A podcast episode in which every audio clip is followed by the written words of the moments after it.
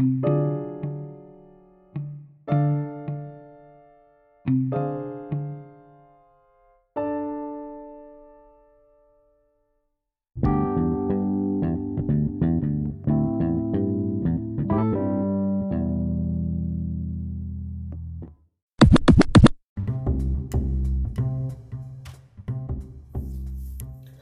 morning, everybody. Welcome to the House of Abraham. I'm your host, Andrew Nelly. This is episode 15. Welcome to the show, everybody. Welcome to the podcast.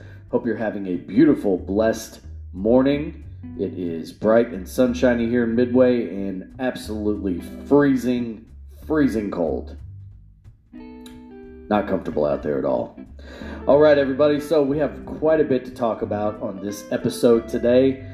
As many of you probably know, as sometimes we are late to the show here at the House of Abraham, we do our best to stay on top of current world events and political commentary, but unfortunately, life does tend to get in the way. So, Kyle Rittenhouse acquitted on all charges, as I'm sure most of you probably are aware of that. The jury found him completely 100% not guilty on not a single charge that was leveled against him. So, as we can all imagine, the left absolutely lost their minds, as they tend to do. Freaking out, starting riots, looting, uh, mass property damage, fires, destruction, civil unrest, people getting murdered. Uh, I mean, it's just across the board. Just chaos and unrest in most major cities Chicago, New York City, Portland, Kenosha, of course, Louisville, Kentucky, LA, the list just goes on and on and on. Adding to that fire is more fuel from the leftist extremist. Uh, the House Judiciary Chair calls for a Department of Justice review in attempt to possibly seek a federal indictment long after Rittenhouse has been cleared of all of his charges. So basically, what that means is the feds, in all their infinite wisdom, didn't like the verdict. Of course, why would they? It's the left. They have been pushing this narrative that he's a psychotic, uh, gun wielding maniac who just went out to confront and infiltrate and murder innocent people. That is the narrative that the left has been pushing literally from day one. That is the narrative that they were hoping desperately would take hold. And when it didn't work and their plans blew up in their face, now here we find ourselves with them being sore losers. Sore losers and abysmal winners. That's the way I would describe the left. When they win, it was 100% their idea and they get all the credit. When they lose, it is everybody's fault but theirs. They're like that kid on the team, and we all had that one kid. If you played in any kind of high school or collegiate or any kind of organized sports, there was always that one guy on the team that wanted the ball. He was a ball hog, and if he scored, that's because he's good at what he does, not because the team is good. But God forbid that one guy on the team who missed the goal or missed the basket or got tackled when he was trying to do something, it was the whole team's fault. It wasn't his fault. It was the entire, it was everybody's fault but his. That is the left in an eggshell. They can't accept failure, they can't accept their losses, and they just whine and cry and piss and moan and blame it on everybody else except their own ineptitudes. So, the House Judiciary Chair calls for a Department of Justice review in an attempt to basically file federal charges against Kyle Rittenhouse, even though he was acquitted on all of the charges in Kenosha. Well, what does that say? That says we absolutely have a broken judicial system. When someone can be found not guilty on all charges, and then someone at the next level goes, oh, well, that's not okay. That's not fair. That's like uh, that's like when we were kids and we'd all be outside playing tag with our friends, and somebody try to tag you, and you'd be like, "Force field." Be like, "No, we don't have force field rules. You can't do that." Well, I just did. The left just loves to make it up as they go along, don't they? Just uh, you know, just make it up as we go along and uh, fantasy pretend land, and hopefully it'll all work out in the end, right? Well, that may work out, but it's certainly not going to work out for President Joe Biden. Uh, President Joe Biden, in all his infinite wisdom and his amazing vocabulary, a man who could barely put two sentences together in any kind of press conference, managed to say initially, before the verdict even came out, that we should trust the court system and trust trust our judiciary system and have faith in what it is they're doing. That was what Joe Biden said first, which may be the most correct and well put together sentence he may have spoken in his entire life. But then, of course, the squad got together and his cabinet, and they were probably like, "Listen, sir, you can't, you can't roll with that because that sounds way too uh, middle of the road. That sounds like you're uh, maybe even a little bit on the right, and we certainly can't have that. Certainly can't have the president of the United States saying something logical and linear and correct because that's ridiculous. So, his cabinet folks are probably like, hey, listen, we need to reword your statement, sir. Let's change it to, well, now I'm angry and concerned. so, President Joe Biden went from, we need to trust in our judicial system and the way that this is being handled. Just wait and sit back and relax, you guys, which is a very leadership centric way of putting things. That's how the President of the United States should be telling us to think and speak. Listen to the what's going on, relax, calm down. Everything's going to work out the way it's supposed to work out. Let's try to have some faith in our judicial system. That's what a leader, the leader of the United States, the, the biggest position in government, the president, that's something he should be saying. So the first initial reaction to this from the president was presidential. And the, probably, like I said, the best thing that's ever come out of his mouth in 80 years. But then, subsequently, as the left does, they pissed all over their own great words and actions and took it back and said, uh, no, that, that's, we can't say that. We can't roll with that. That's far too much leadership and, and positivity. We can't have that. no. That's not polarizing enough. So then Joe Biden took back his previous awesome, fantastically worded comment and came back out with, Well, I'm angry and concerned now at the Kyle Rittenhouse verdict. Bravo, sir. Bravo. Way, way to be. That's absolutely fantastic leadership. Let me tell you, I'm just blown away by your leadership skills. Hopefully, you're picking up on my sarcasm because I'm laying it on pretty thick. So, Biden made, furthermore, he made disparaging comments towards Rittenhouse pre verdict and post verdict. So now people are coming to Kyle Rittenhouse post acquittal and saying, hey, man, the President of the United States called you a racist white supremacist even though you were found not guilty on all charges of a jury of your own peers. So, lawyers and legal analysts are coming to Kyle Rittenhouse and his family and saying, hey, listen, you could sue the President of the United States for defamation of character. How crazy is that? That we are living in a country and in a time where our elected highest leader position, the President of the United States, is saying false, misleading, defamating characters, defamating words about a kid. He was 17 when these things happened, when the, the unfortunate events took place in Kenosha. He was a kid. He wasn't an adult. He was a child. I'm sorry, if you're 17, you're not, uh, I know people call him adolescent, but really, I mean, at 17, especially a 17 year old boy, he's a kid. The president called a kid a white supremacist. So, of course, Kyle Rittenhouse's lawyers and everybody else on his team were like, you need to sue the, the media for propagating this and the President of the United States. What a great kind of trophy that will be on Joe Biden's wall of disappointment that he could be possibly sued for defamation of character because he made disparaging comments towards a kid, a child. Once again, I say bravo, sir. You are an amazing man and an amazing president, Joe Biden. Womp womp. All right, so. Oh. So, what kind of things took place during the trial and after the trial post acquittal? Well, Rittenhouse's lawyers said they have been, quote, inundated with death threats from day one.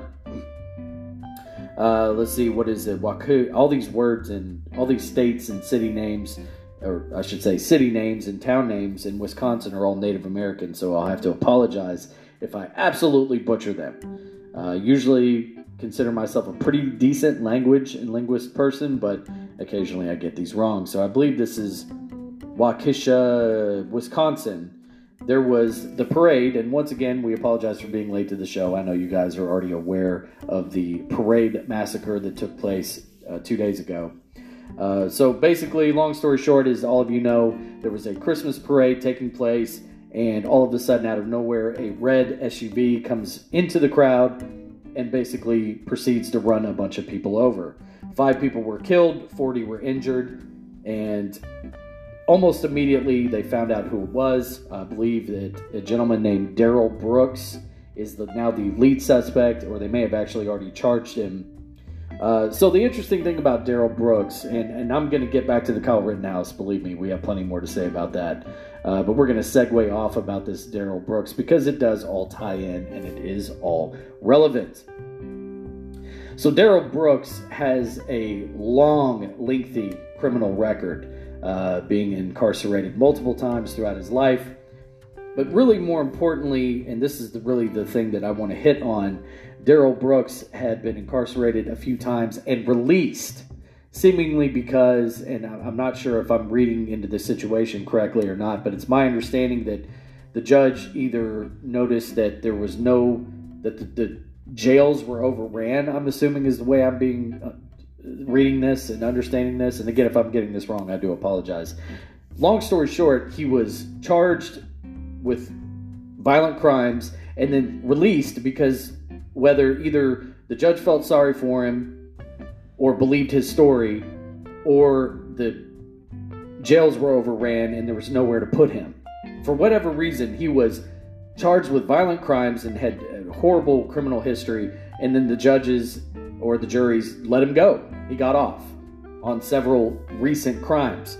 And then this man gets into an SUV, and we're not sure if he was running from the cops uh, or if he just noticed the Christmas parade and decided to use his vehicle as a massive weapon and plow into the parade, thus killing several people and creating chaos and mayhem. So, why did I bring that up? I brought that up to bring up kind of the, the salient fact here, which is there is, there are, there is, and there, there are serious issues with our judicial system. Um, do we get one right occasionally? Absolutely. Uh, did Kyle Rittenhouse uh, deserve his 100% acquittal? In my opinion, 100% yes. Absolutely, unequivocally yes. So, did we get that one right? Yes. But do we always get it right? No. Um, so, this gentleman, Darrell Brooks, who uh, murdered five people and injured 40 with his vehicle intentionally, uh, he is a shining example of just how much work we have to do. If this guy had been accused of multiple violent crimes throughout his life, been in and out of jail most of his life, why on earth is he still out in public? Clearly, creating chaos and injuring other people's lives. He is a danger to society. And yet, somehow, he was allowed to get behind the wheel of his car and murder five people. And he could have killed far more. It's, it's thankfully only five died. You know, when you talk about a vehicle and a crowd of people, that could have been way worse. Our prayers go out to those families and those that were lost. So, I'm going to switch gears again and go back to Kyle Rittenhouse. He recently did an interview on Tucker Carlson. Uh, and I got to tell you, I watched most of it. and I was very impressed. It was I was impressed by the way this young man conducted himself, only being 18. I know again people say he's an adult by the system standards, but we're all being very honest with ourselves, most 18 year old males are far from adults. Okay? So, I was very impressed with the way this young man conducted himself, the way he spoke, uh, again, being that he's so young. But the thing that I found more embarrassing was that a 17 year old kid could speak and articulate a full sentence better than our current sitting president. Kyle's responses to Tucker Carlson's questions and responses to President Joe Biden's uh, defamatory words showed Kyle, an 18 year old kid, had more grace and love within him than our current sitting president. If you haven't watched the, the Tucker Carlson, Kyle Rittenhouse interviews, I highly suggest you go and do so. Even if you're on the left and you hate Kyle Rittenhouse and you hate Fox News and you hate Tucker Carlson, just please go watch it. Just open your mind. I know it's going to kill you to have to watch something other than CNN, but just go watch it and listen to what this kid has to say. If at the end of the Tucker Carlson Kyle Rittenhouse interview you still think he's a horrible, awful, uh, racist, Nazi, white supremacist sympathizer, if you really still believe that after watching the interviews with, with Tucker Carlson, then uh, uh, hey, you know, I, what else can I tell you? What else can I tell you?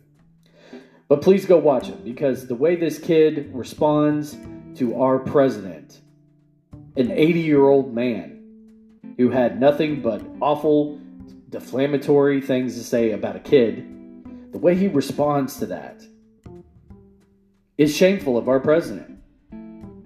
Joe Biden should be sitting in a dark corner by himself, absolutely ashamed of himself and the way he conducted himself and the words that he spoke. He should be on television right now apologizing to this kid. But no, he just fans the flames and creates further division within this country. So, the left can't let this acquittal and this verdict go. They must keep the lie going to retain their captive audience. Lies like Kyle Rittenhouse murdered three black men. That's so ridiculous. My brain does like backflips on itself when I hear that sentence. Not only because it's not true, but it's so egregiously untrue. It's not even a little bit untrue. It's not even a thousand billionth of true. It's ridiculously untrue. It's so untrue, it makes me, it confuses my own brain. You ever ha- you ever hear somebody say something so stupid that you have to like? It's almost like when a computer has to reboot, your brain goes like Windows, like Windows restarting. Three black men were not killed by Kyle Rittenhouse. Kyle Rittenhouse shot three white guys, three white males.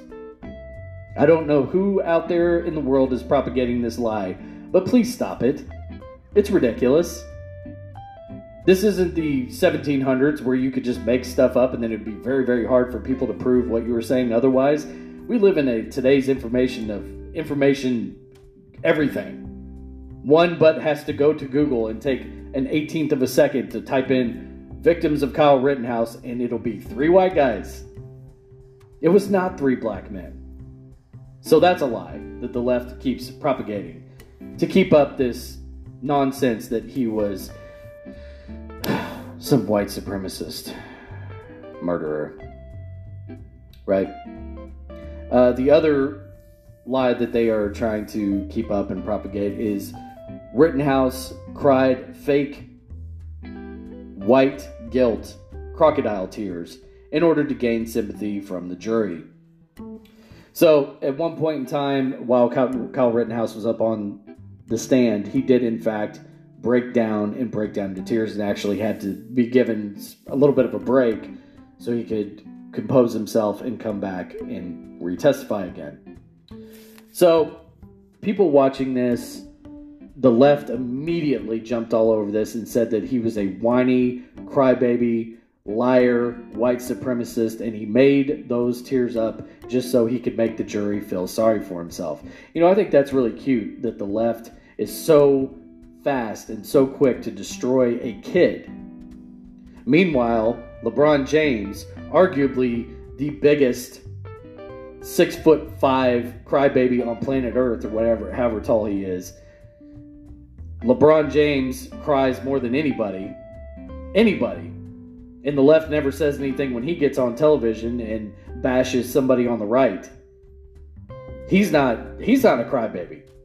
When someone accidentally flicks him in his ankle and then he goes down on the court and lays down for 20 minutes and tries to get medical attention because somebody's fingernail accidentally scratched him. He's not a whiny crybaby, fake. He's not. But a 17 year old kid who was attacked by three men in a riot and had to unfortunately shoot two of them. That's all bullshit. Bullshit. Bullshit. That's lies. That's not real. You see how ridiculous we are in this country? You see how completely hijacked we have been and we are? We believe the whiny crybaby basketball player whose job it is is to throw a ball through a hoop for a living.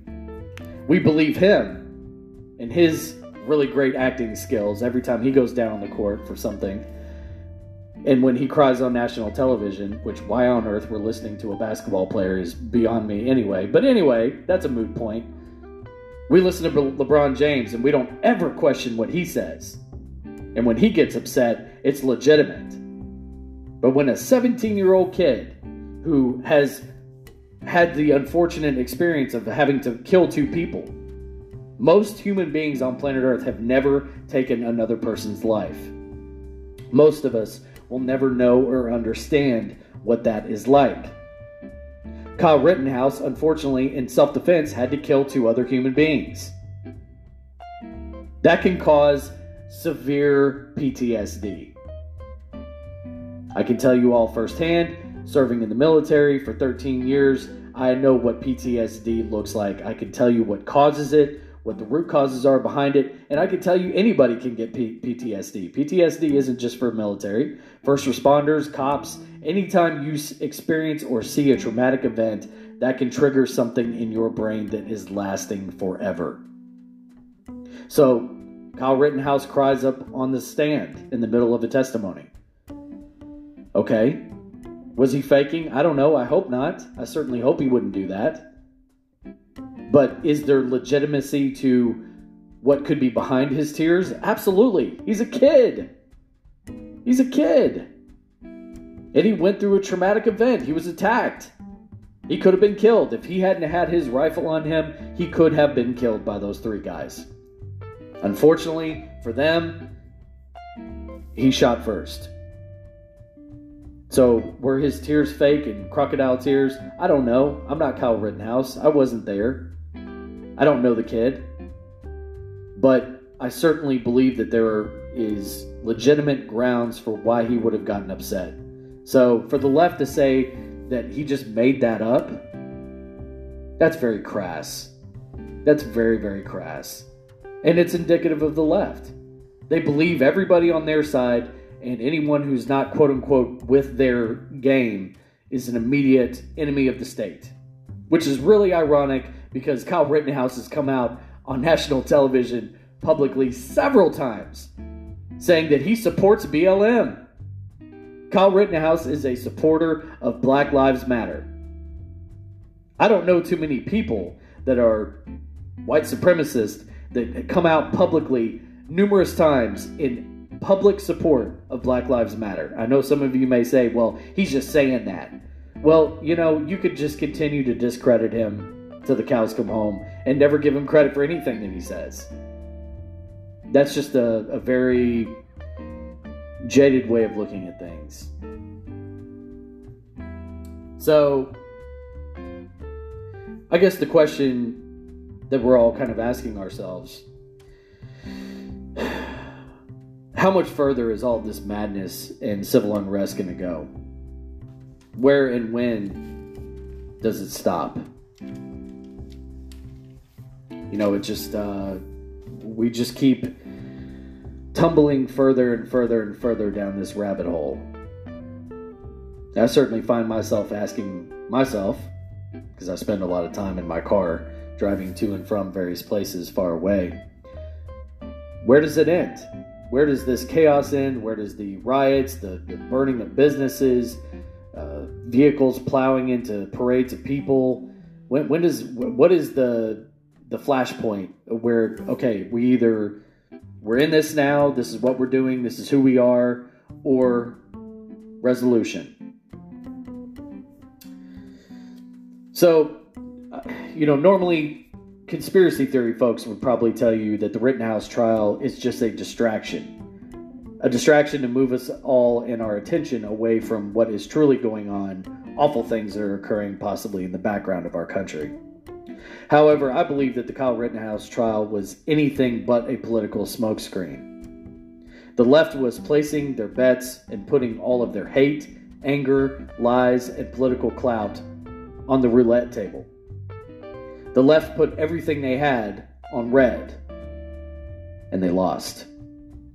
Now businesses are being burned, looted, lives are being lost. Oh, but don't worry, because at the end of the day, at the end of it all, the leftist leaders, our president, his cabinet, they'll all just throw up their hands and blame it all on Trump. Thank you all so much for listening to this episode. Uh, again, I like to leave at the end of the episodes with some positivity and some encouraging words. And again, reminding us all that even though we have a lot of division and chaos and anger and hurt feelings in this country, we are all in this seemingly somehow still together. I know it doesn't feel this way, that way. Believe me, I get it. Um, what is going to happen moving forward from here, I don't know. I, I hope there's some peace and some prosperity and some love in the in the future for this country and for all of our our wounds that we have. I, I don't know. I don't know what it what it's to look like. I don't know what's to happen. But I can tell you, it starts at an individual level. There's so much division, hate, and anger. Be the face of the opposite of that. Any chance or any opportunity you get if you have a liberal or a Democrat friend, just step across the aisle and just give them a hug, shake their hand, and just say, hey, I know we believe polar opposite things, and I understand that. There's a million reasons for you to dislike me, there's a million reasons for you to, you know, have hate and anger towards me, and believe me, likewise. But let's try to meet in the middle in some form of fashion. Again, love your Democratic and liberal brothers and sisters. I know it's hard, I know it's tough. I know we're in a even more stronger polarized time and it's far easier to just step into the hate and anger narrative than anything else. I understand that. But nevertheless, we need it now more than ever. If you have a liberal or democratic friend or someone who's middle of the road, don't try to recruit them to whatever side you're on. Just Treat them with respect to the best of your ability. Show them love. Show them grace. Thank you all so much for joining me on this episode 15. Go in love and the peace of the Lord. Thank you.